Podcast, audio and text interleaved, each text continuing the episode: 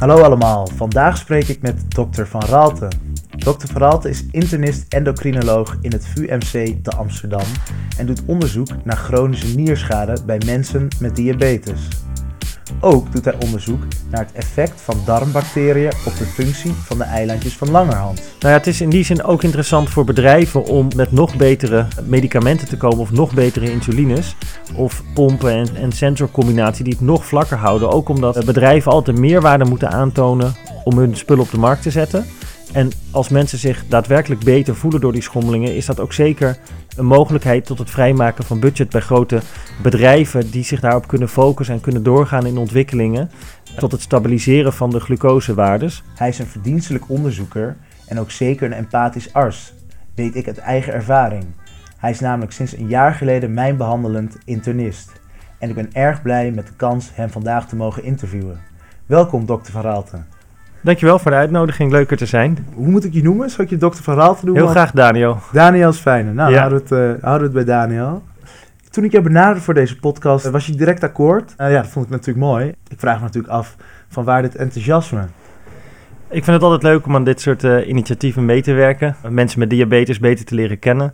En ja, over verschillende perspectieven te praten buiten het ziekenhuis om. Ja, en ik ben altijd in voor vernieuwing en, en dingen buiten de gebaande paden. Dus vandaar ook mijn enthousiasme om, eh, ja, om hier aan mee te werken. Ja, want in voor vernieuwing, we hebben gisteren natuurlijk al even gesproken aan de telefoon. Artsen zijn over het algemeen niet heel erg vernieuwend. Eh, zo zie jij dat, is dat zo?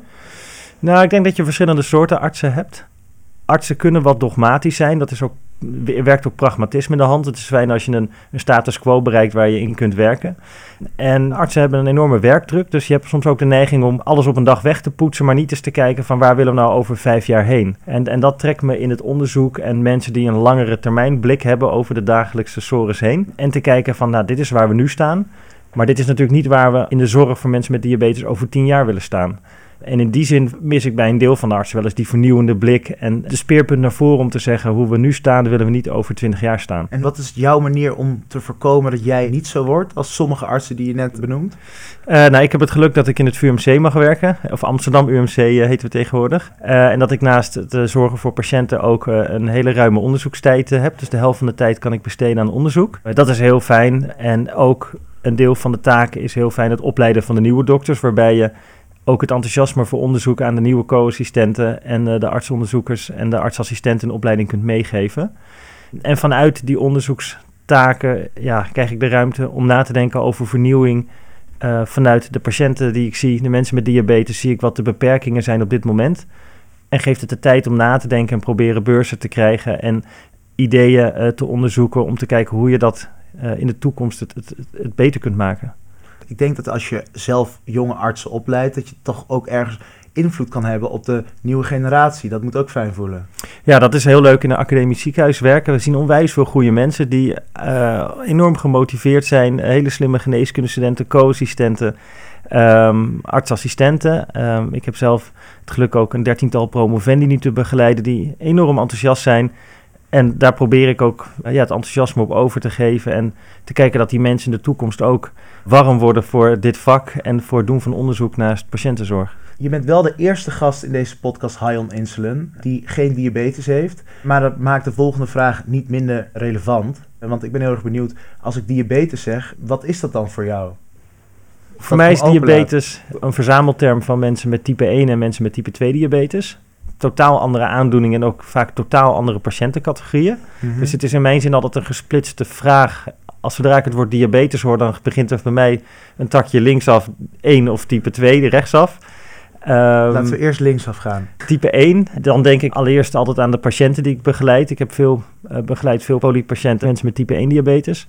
Vaak jonge mensen, soms net uit de puberteit. Vaak hele gemotiveerde mensen, enthousiaste mensen. Ik denk altijd aan dat ik het een zware aandoening vind. Ik zie wat voor impact het heeft op het leven. Wat voor impact heeft het?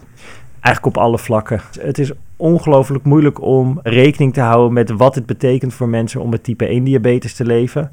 Continu met de ziekte geconfronteerd te worden. Je hebt er geen, geen dag vakantie van. We hebben maar beperkte tools om het te behandelen. Insuline onder de huid met injecties of met een pomp. Maar geen genezing op dit moment. En dat is een loodzware taak en dat zie ik ook. Dus ja, het is iets waar je met veel ja, respect ook mensen voor benadert dat ze dit maar moeten organiseren naast hun gewone leven met een baan, met eh, een gezin, jonge mensen die ook studeren en die uh, voldoende feestjes hebben uh, en dan dit erbij te managen. Dus dat, dat is wat er door me heen gaat als ik denk aan diabetes, aan de mensen. En inhoudelijk ben ik altijd aan, bezig aan te denken hoe, hoe werkt het, wat gaat er mis en hoe kan het op een gegeven moment ooit verholpen worden.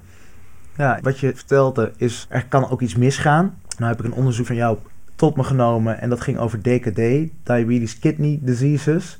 Kan je misschien kort uitleggen wat dit precies is en wat de symptomen voor een patiënt hiervan zijn? We letten altijd op drie grote complicaties bij uh, type 1 diabetes. De voeten, de nieren en de ogen. Vandaar dat ik altijd één keer per jaar naar de voeten kijken. Mensen naar de pedicure gaan. Een fundusfoto één keer per jaar. En dat we altijd een plasje onderzoeken op, uh, op eiwit en nierfunctie controleren. En we zien dat van alle mensen met diabetes krijgt 40% schade aan de nieren ergens in hun leven. En dat wereldwijd de grootste reden dat mensen aan de dialyse belanden is vanwege diabetes. Dus het is een hele gevreesde complicatie en iets wat ik heel graag wil voorkomen. Dus ik doe onderzoek naar waarom ontstaat het. Hoge suikers, maar ook veranderingen in de nierfunctie. Hoe bloed door de nieren stroomt, hoe de nier zijn eigen druk regelt, hoeveel zuurstof de nier gebruikt. Nou, het zijn wat technische dingen allemaal. Dat onderzoek ik zowel in mensen met type 2 diabetes als type 1. En doe ik mee aan studies waarbij er nieuwere medicatie is. Een voorbeeld zijn de SGLT2-remmers. Dat zijn de recente middelen die een enorme afname van uh, nierproblemen geven mensen met type 2 diabetes. En op dit moment zijn we bijvoorbeeld druk bezig om te kijken of we dat ook in mensen met type 1 kunnen onderzoeken. En is het een uitdaging om de pillen die allemaal beschikbaar zijn voor type 2 diabetes, en dat is een hele grote groep, dus veel geld te verdienen voor de farmaceuten. Maar type 1 slaan ze vaak over. Om ook te kijken bij mensen met type 1 diabetes of ze voordeel kunnen hebben van, van nieuwe medicatie. En op dit moment zijn we bezig met studies om die medicatie veilig te testen in mensen met type 1 en of het daar ook de nieren beschermt. Ik wil toch graag begrijpen hoe dat precies werkt. Want patiënten worden altijd geleerd om goede bloedglucosewaarden te houden. Om te voorkomen dat de nieren beschadigd raken. Maar toch las ik in je artikel dat ondanks goede glucosecontrole een nierschade opgelopen wordt. Vaak zie je dat al binnen twee jaar na constatering van de ziekte. Begrijp ik dan goed dat het eigenlijk niet te voorkomen is? Nou, door veel mensen kunnen het voorkomen. Uh, maar er lijkt waarschijnlijk zitten, spelen er ook andere factoren een rol dan alleen je glucose-regulaties. En het is ook zo. Weet je welke dat zijn? Nou, bloeddruk en waarschijnlijk ook genetische. Daar wordt ook onderzoek naar gedaan. Je hebt bijvoorbeeld cohorten van mensen die al 70 jaar type 1 diabetes hebben en geen enkele complicatie. En dan, dan is de vraag: waarom krijgen sommige mensen na drie jaar hoge suikers nierschade en anderen niet? Dus er zijn diverse factoren die daarbij een rol spelen. Uh, goede glucoseregulatie helpt enorm. Maar het zal nooit, zullen de glucosewaarden zo laag zijn als mensen zonder diabetes. En er spelen ook andere factoren waarvan waarschijnlijk enkele niet bekend zijn, waardoor er toch nierschade optreedt in, in veel mensen. Maar ja, ook gezien de lange duur van de ziekte, als je op je achtste type 1 krijgt, dan zul je nog een jaar of tachtig nog met de ziekte rondlopen. En ja, dat, dan leidt dat toch tot meer nierschade dan mensen zonder diabetes, ook al doe je je stinkende best om je suiker zo goed mogelijk te houden. Als ik hoor van een vriend of van een kennis dat hij ook een oom, tante of vader heeft met diabetes, dan vraag ik altijd hoe oud is die en hoe gaat het met hem. En als ze dan zeggen 60 en het gaat hartstikke goed met hem, ben ik altijd blij, omdat ik dan denk van hé, hey, het kan en in de toekomst kan het ook nog hartstikke goed met je gaan. Met het besef dat die mensen van 60 nu eigenlijk mindere behandelingen hebben gehad dan ik en andere jonge mensen, ziet de toekomst er misschien alleen nog maar beter uit. Dat denk ik zeker. Ik denk dat, dat er, zijn hele, er zijn veel vernieuwingen in de insulinetoediening. De pomp, ik zie ik heb veel patiënten die ook zelf loops bouwen. En daarmee zie ik de glucoseregulatie dat die gewoon echt wel heel erg goed is. We hebben hele goede oogzorg. Dus het aantal mensen wat echt blind raakt, eh, ja, dat zie ik eigenlijk nooit. Tuurlijk kun je wat fundusschade oplopen, het schade op je netvlies. Alleen dat is iets anders dan echt last hebben van je ogen door de diabetes. En dat zie ik gelukkig bijna niet hebben mensen die verder gezond leven en niet roken en goede vaten hebben, komen amputaties gelukkig ook weinig voor. Dus ik, ik heb het idee dat de complicaties minder worden. We letten bij mensen met type 1 ook heel goed, als ze, zeker als ze er boven de 50 zijn, let ik heel goed op cholesterol, op bloeddruk en dat soort factoren om het hart- en vaatziekten te verminderen. Ja, dus in mijn ervaring denk ik dat, dat veel mensen tegenwoordig een stuk ouder worden zonder hele grote problemen. Maar het is nog steeds een hele effort die mensen moeten doen. Ja. En de vernieuwing in dat proberen te verminderen en weg te nemen, dat is heel belangrijk. En je vertelde dat er drie plekken zijn waar patiënten met diabetes vatbaar zijn. Dat zijn de ogen, de nieren en de voeten. Ja. Kun je ook reden geven waarom deze drie plekken zo vatbaar zijn? Ja, we noemen dat in medisch jargon altijd de microvasculaire complicaties. Micro staat voor klein. En dat zijn kleine bloedvaatjes die beschadigd raken door de hoge suikerwaarde. Uh, en dat uitzicht met name in de, in de bloedvaatjes in het endotheel. Dat, is het, de, dat zijn de cellen die de bloedvaatjes bedekken. In het oog die schade oplopen. Uh, de grote zenuwbanen naar de benen um, gaan door die kleine bloedvaatjes raken die beschadigd. Dus mensen krijgen wat we noemen neuropathie, uh, verminderde functie van de lange zenuwbanen. En ook de nieren, waar de kleine bloedvaatjes een belangrijke rol spelen. Dus dat zijn de, de, de meest kenmerkende plekken waar de complicaties optreden. Oké, dus plekken waar kleine bloedvaatjes heel groot belang hebben, daar treden complicaties op. En dat zijn drie, die, die, drie plekken. Ja, dat zijn de voornaamste plekken. Ja. Dus dat is ook in, de, nou ja, in onze behandeling op de VU wat we altijd goed in de gaten houden. Duidelijk. Wij gebruiken nu alleen insuline als type 1 patiënten. Zie ik dan goed dat stel we zouden ook SGLT2 gaan gebruiken, dat dat puur een middel zal zijn om complicaties voor te zijn? Dus dat, is een hele, ja, dat is een hele lastige vraag. SGLT2-remmers zijn ooit op de markt gebracht omdat je er suiker van gaat uitplassen. En daardoor gaat je suiker wordt lager. Voornamelijk wordt het gebruikt in middelen in type 2 diabetes. Dat zijn mensen die wat ouder zijn vaak. In mensen met type 1 is het nog niet zo heel veel gebruikt. Dus dat is ook wat we willen onderzoeken. Maar het blijkt eigenlijk vooral heel goed en heel belangrijk te zijn in het verminderen van uh, hartfalen en chronische nierschade. Dus die middelen voor type 2 worden nu een beetje geherpositioneerd. Het probleem voor type 1 patiënten is dat, er, dat je er makkelijker ketoacidosis van krijgt. Uh, en daarom is er een enorme, dat is, zit een beetje technisch in elkaar, dat is inherent aan het werking van, dat, van die middelen. En daardoor is er een terughoudendheid en op dit moment strijd of het wel of niet voor mensen met type 1 ook moet worden ingezet en wat de risk-benefit is, wat we altijd zeggen. Wat, welke voordelen heeft het middel voor mensen met type 1? En hoe moeten we dat afzetten tegen het ketoacidose risico? Oké, dus als ik het goed begrijp, kun je dit middel toedienen bij type 1 patiënten, maar is de kans op ketonen in het bloed groter dan door het gebruik? Op het moment dat de bloedglucose ernstig hoog wordt, kan de patiënt in coma raken. Dit komt doordat afvalstoffen, genaamd ketonen, vrijkomen in het bloed. Zo'n situatie kan ontstaan wanneer de patiënt niet weet dat hij aan diabetes lijdt waardoor hij de signalen niet kan plaatsen. Ja, en de vergoeding is daarom ook door de zorgverzekeraar beperkt tot een bepaalde groep. En in Amerika is het zelfs voorlopig afgekeurd door de FDA. Maar ik denk dat in mensen met nierschade de risk-benefit balans weer anders kan zijn. En dat is ook waar, maar dat is echt op dit moment waar het onderzoek staat, waar heel veel discussie over is. Er zijn patiënten die het zelf willen gebruiken en het ook dan ook zelf betalen. Maar dan ja, leg ik wel heel nadrukkelijk een deel van de verantwoordelijk bij hen, dat zij heel goed weten wat de risico's zijn. En kies ik zelf ook me de mensen uit waarvan ik denk: oké, bij deze durf ik het aan en bij anderen niet. Maar dat is op dit moment nog een heel klein clubje.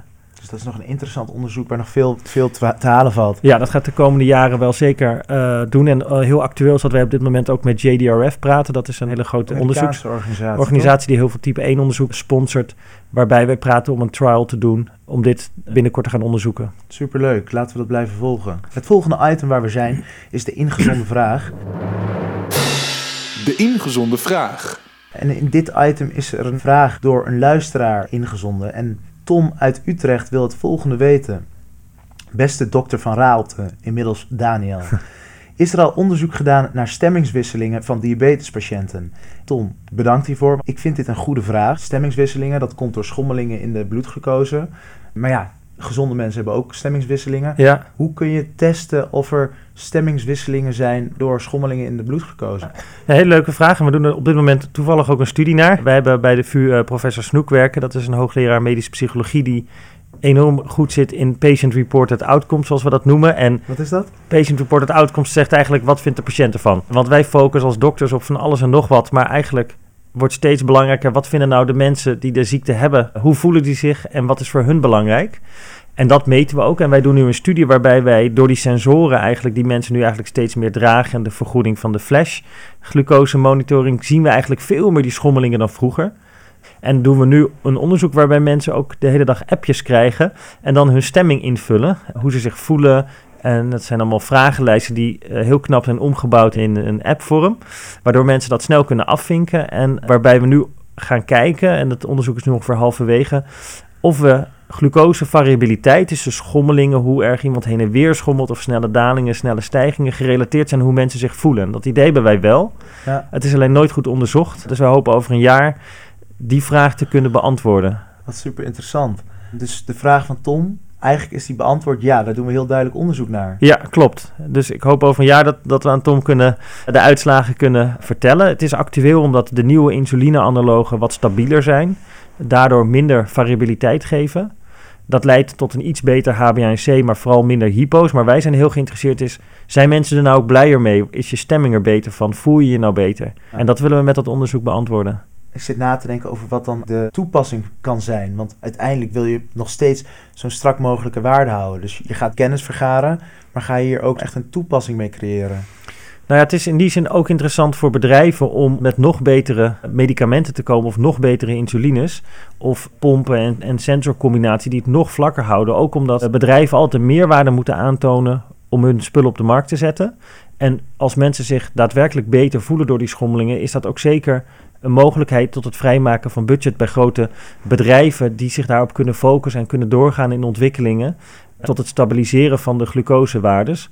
Als je kijkt naar de variabiliteit van iemand met type 1 versus iemand zonder diabetes, daar zit echt een factor 5 of 8 verschil tussen de bandbreedte. Dus daar is ontzettend veel te winnen. En als dat inderdaad aan stemming gelinkt is, geeft dat een enorme boost in het onderzoek en de mogelijkheden, financieel ook, en de opportunities om, om uh, dingen te ontwikkelen om de glucosevariabiliteit terug te dringen.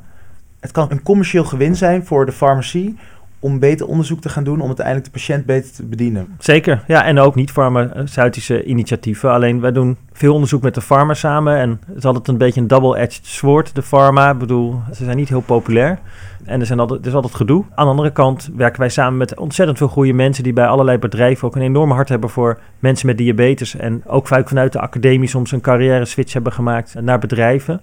En daar gebeurt enorm veel vernieuwing. Dus in die zin zijn, zijn de bedrijven de, grote diabetesfirma's voor de vernieuwing voor diabetes, mensen met diabetes, ja, zijn wel enorm belangrijke partners in mijn optiek. Ook leuk om te blijven volgen dus.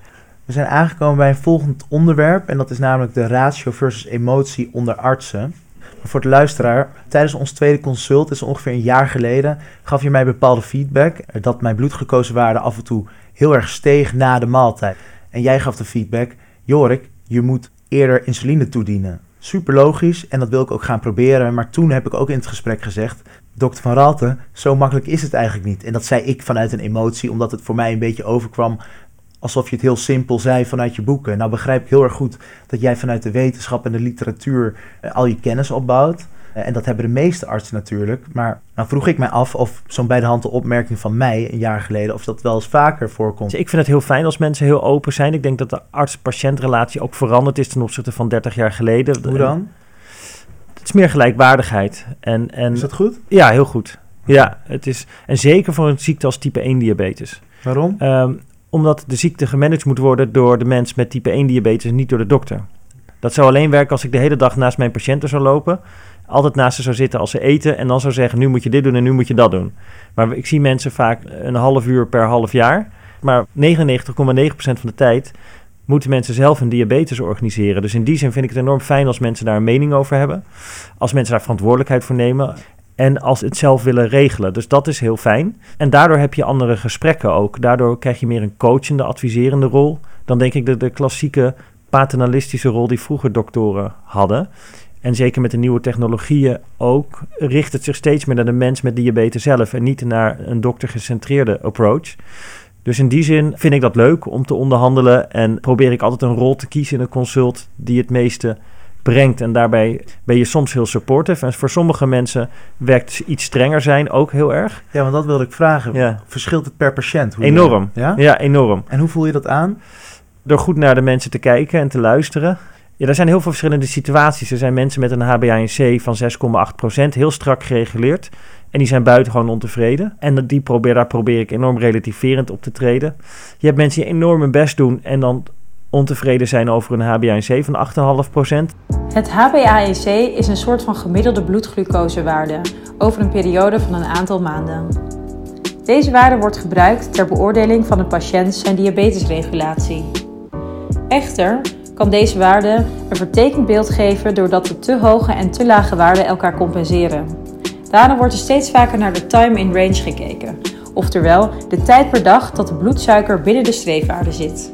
En dan probeer ik ze ook te encouragen dat het niet 11% is. En dat ze Ja. alles van de 8,5 naar 11% dat allemaal al heel goed doen. Positieve stimulatie. Enorme positieve stimulatie. En dan te kijken welke hè, kleine stapjes kunnen we nemen om het te verbeteren. Ik kijk ook heel erg naar de motivatie van de patiënt zelf. Eh, soms zeggen mensen, ik heb ook een groep mensen met diabetes die zijn 80 jaar oud of 70 jaar oud. Die hebben al 50 jaar diabetes en die hebben een HbA1c van 8 en zeggen dokter, ik kom één keer per jaar. En voor de rest moet je niet te veel bemoeien en ik vind het allemaal prima zo. Dan weet ik ook, ik kan van alles willen. Maar het belangrijkste is dat ook de doelen van, van de mensen die ik zie en die van mij hetzelfde zijn. Ja. Dus ik, ik probeer altijd te exploreren van, zijn onze doelen hetzelfde? Ik probeer te kijken, wat voor type is dit? Wat voor type begeleiding kan ik het beste geven? En ja, natuurlijk gaat het wel eens mis en schat je het verkeerd in... of heb je een moeilijker consult? Of zijn mensen emotioneel en loopt het consult moeilijk? Ja, en daar probeer je mee om te gaan. En dat is natuurlijk niet altijd succesvol. Maar meestal lukt het vrij aardig, heb ik het gevoel. En als een gesprek moeilijk verloopt, dan kun je altijd zeggen... nou, laten we de volgende week nog eens even opnieuw overleggen. Ik probeer altijd heel duidelijk als hulpverlener voorop te stellen... dat ik zelf geen diabetes heb. En dat ik enorm veel respect heb dat mensen met de ziekte leven... en nog wat anders kunnen doen dan alleen de diabetes ook. Nou, en ik besef heel goed dat het gewoon een enorme... Het is een hell of a job. Ja, dat kan ik me nog goed herinneren hoor. Ik weet nog heel goed dat jij direct eh, inkeerde en zei: Ja, dat begrijp ik heel erg goed. En eh, wees absoluut Luut bewust van het feit dat ik ook weet dat het, dat het allemaal lastig is voor jullie. Dus dat vond ik mooi om te zien. En ik zeg dat ook altijd tegen de opleidingsassistenten. Dan hebben ze iemand met een HbA1c van 7,5%. Ja. En dan staat er bij conclusie matig gereguleerde diabetes. Ja. En dan zeg ik, ja, ho, ho. En wij zien het ook in ons dossier. In de hè? brieven en Ja, in de dossier. dat is kloot om te zien. Ja, en dan zeg ik, ja, ho, ho. Ik durf te wedden, dat zeg ik ook veel tegen, zoals wij leven als, als dokters in het ziekenhuis, in de druk. En ik heb zelf een gezin en hobby's en onderzoek. En ja, ik zou enorme moeite hebben om onder de 8% te gaan komen, denk ik eerlijk gezegd. Ja. Ehm, ja, dan zou ik ook dingen moeten laten vallen, denk ik, in mijn leven op dit moment om er tijd voor te maken om dat te reguleren. Dus dat geef ik ook altijd mee aan eh, de artsassistenten en de co-assistenten, dat matig gereguleerd is niet 7,5. Nee. Je doet veel wetenschappelijk onderzoek. Eh, in hoeverre probeer je jouw wetenschappelijke kennis over te dragen aan patiënten? Dat zal ook per patiënt verschillen of eh, hoe, hoe er naar gevraagd wordt. Soms is het misschien prima om alleen heel oppervlakkig over een ziekte te, te spreken. En als dat het geval is, vraag ik me wel eens af: is patiëntcontact voor een wetenschappelijk opgeleide arts heel belangrijk? Want ja, er zijn natuurlijk ook goede, minder hoog opgeleide mensen die jouw boodschap aan een patiënt over kunnen dragen. Ja, ik denk als zelf heb, voor mezelf heb ik het denk ik enorm nodig om patiëntencontact te hebben. Je Ja, kunt nooit tuurlijk. relevant onderzoek doen als je nooit patiënten ziet. En waarom is dat? Omdat je je touch verliest, omdat je niet weet wat er leeft. Je kan vernieuwing denk ik moeilijker inschatten. En je ziet niet wat wij altijd de unmet needs noemen. Wat is nou op dit moment, waar zit de innovatie, waar moet het naartoe? En als je geen mensen met diabetes ziet, dan denk ik dat je na drie jaar geen idee meer hebt wat je aan het doen bent. En, dus die combinatie, en ik ben ook dokter, ik ben niet wetenschapper geworden om alleen wetenschap te doen. Ik, ik vind ook het dokteren het mooiste beroep van de wereld. Dus ik wil dat gewoon combineren. Ja, de mate waar je het met mensen bespreekt, waar de wetenschap staat, verschilt. Ik begin er niet in elk consult over. Alleen als ik denk dat er iets moet veranderen in de behandeling op grond van nieuwe inzichten.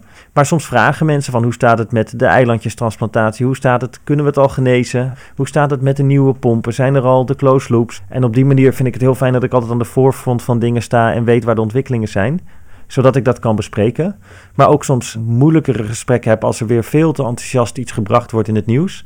Door heel goed bedoelde onderzoekers die een hele kleine vooruitgang in het nieuws brengen alsof de genezing morgen daar is. Ja. En dan loopt mijn poli de dag daarna altijd een uur uit. omdat ik dat moet nuanceren en dan niet op een manier die vervelend is voor mensen om te horen, maar wel om de realiteit een klein beetje terug te brengen. Daar komt je empathie als arts weer goed naar voren. Ja, de empathie is is misschien een, wel het eh, belangrijkste gedeelte her en der. Ja, dat is een eh, compliment dat ik jou geef. Dus die moet je Thanks. nemen. Ja, dank je. Het volgende onderwerp is het diabetesdilemma. Iets luchtigers. Het diabetesdilemma. We gaan een aantal vragen aan jou stellen. En ze zijn kort. En je moet dus ook kort antwoord geven. Oké, ja. Snel antwoord geven. Ja. De eerste vraag is... Investeren in genezing of in behandeling? Allebei. Mag niet. Oeh, moeilijke. Decentraal onderzoek of krachten bundelen? Zeker krachten bundelen. Ajax wint Champions League of Nederland wereldkampioen? Ajax Champions League. Volgend jaar. VU Medisch Centrum of University of British Columbia? Eh VU Medisch Centrum. artsonderzoek of patiëntenpolie? Ja, dat is heel moeilijk. Daar kan ik geen antwoord op geven. Ja, dat mag niet nog een keer. Patiëntenpolie. Bier of sparoot? Bier. Lekker. Hou je van bier? Ja, ik drink geen wijn. Hoe vaak drink je bier? Nou, vroeger wat meer dan nu. Met eh, een carrière en kinderen eh, neemt het af. Een paar biertjes per week. Oké, dus het kan nog wel als arts, onderzoeker en heel veel Eh, het tegelijk. kan wel, alleen ja, de dag daarna is tegenwoordig wat minder goed na bier. Maar bier gaat beter dan wijn. Ja, leuk dat je in het begin, of leuk, ja, gek dat je, interessant, laten we het interessant noemen, dat je investeren in genezing of behandeling zo lastig vond en niet Ja. beantwoord. Ik Ja. heb deze vraag vaker gesteld. Toen kreeg ik wel duidelijke antwoorden. Want iedereen zei genezen. Nou, ik sprak mensen die heel erg bezig waren met genezing of met behandeling. Dus Ja. ja, dan, dan, Ja. Is, dan, dat zijn de standpunten voor die mensen, zijn dan makkelijk in te nemen. Ja. Nou, mijn twijfel is van twee kanten. Enerzijds, eh, het moeilijke wat ik altijd hoor is toen ik begon met geneeskunde, was in 1999, hadden we les en toen zei iemand, type 1 is over vijf jaar genezen. Ja, exact. En toen was ik in mijn kooschap en zei ze, het is over vijf jaar genezen. ken ik ook. Eh, en toen begon ik aan mijn opleiding tot internist. Zei ze, daar duurt nog vijf jaar. En tijdens mijn promotie zei professor Heijnen, eh, bij wie ik begon met mijn promotie, zei, dat is over vijf jaar genezen. Wij focussen ons op type 2. En nu word ik van de zomer 40, dus ik ben dan al 21 jaar in de geneeskunde. En ik heb niet het gevoel dat we heel veel dichterbij zijn gekomen. En wat, en wat de genezing mo- moeilijk maakt, is dat we denk ik nog steeds niet helemaal voor ogen hebben wat de immunologische pathways zijn, wa- waardoor die eilandjes worden vernietigd. Dus het is op dit moment moeilijk om een target te vinden. Wat is een target waar Oh, je- sorry, Eh, dus hoe, waar, waar moeten we het immuunsysteem nou aangrijpen om die, om die eilandjes weer functioneel te krijgen? En dat heb je wel nodig voordat je aan genezing kunt denken. En ook, ja, ook de eilandjestransplantatie komt langzaam, maar ja, we behandelen in Nederland maar erg, erg weinig mensen met eilandjestransplantatie. En is niet in mijn maat, maar daar zullen andere mensen misschien anders over denken hoor, maar is het niet zo dat wij nu sloten mensen met eilandjestransplantatie kunnen behandelen? Dus genezing vind ik nog best wel ver weg, helaas. En dat is misschien een beetje een cynische blik. Maar ik zie ook veel struggles en ik zie ook onwijs veel slimme mensen die enorm mooie dingen doen. Maar ik zeg niet tegen mijn patiënten over vijf jaar bent u er vanaf. Nou, Want, omdat jij gelukkig dan niet de internist bent die dat aan jonge mensen heeft verkondigd en dan over 15 jaar weer in hetzelfde verhaal zitten als ik en jij dus zelf in je jeugd hebt gehad. ja, nou ja, dus ik, Of, ik, of da- is dat niet iets wat meespeelt? nou ja, ik, ik ben zelf denk ik voorzichtig, omdat ik zie... Succes is nooit eenvoudig en een grote doorbraak is niet eenvoudig. En dus je moet niet hele kleine bevindingen in een labtafel willen vertalen naar morgen is het over.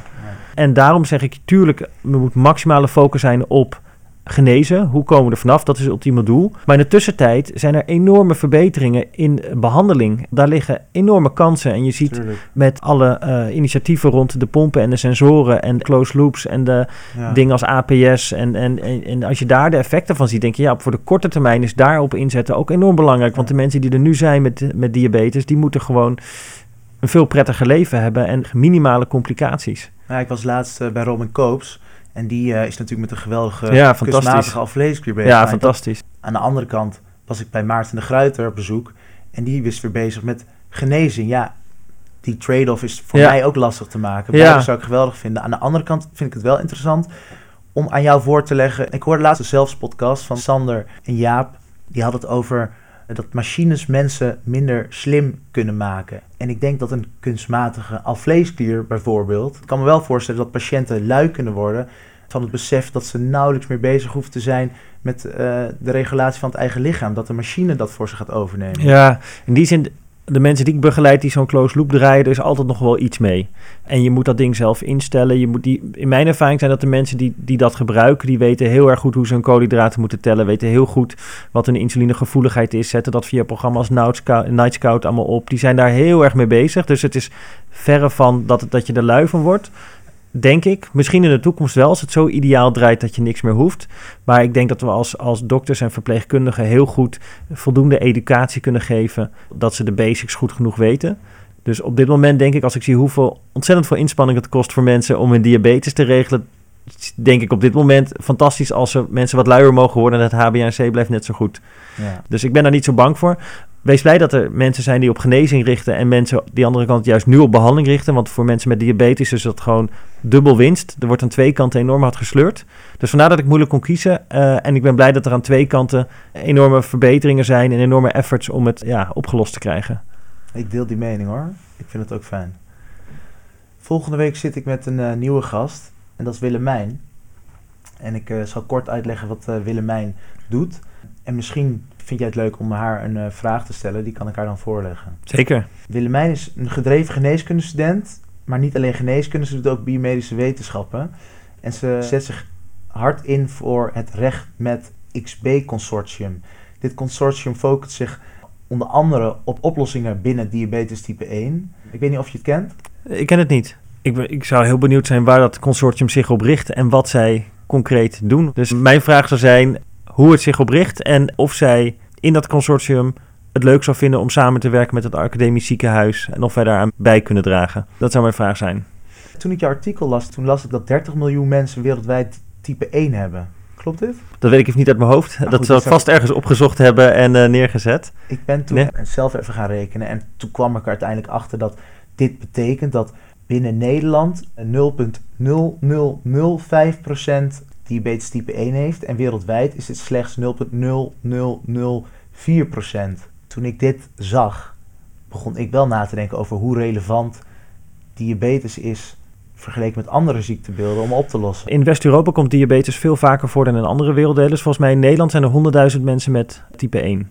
Ja, kijk, je kan het voor elke ziekte afvragen. Maar ik denk dat 100.000 mensen in Nederland een hoop is. Het is ook een chronische aandoening, dus het is je hele leven. Dus de cumulatieve zorgkosten zijn groot, maar ook het cumulatieve lasten voor de mensen zijn hoog. En die factor moet je wel meenemen. En daarom denk ik dat het een hele relevante aandoening is. En denk ik dat er daarom zoveel energie in wordt gestoken.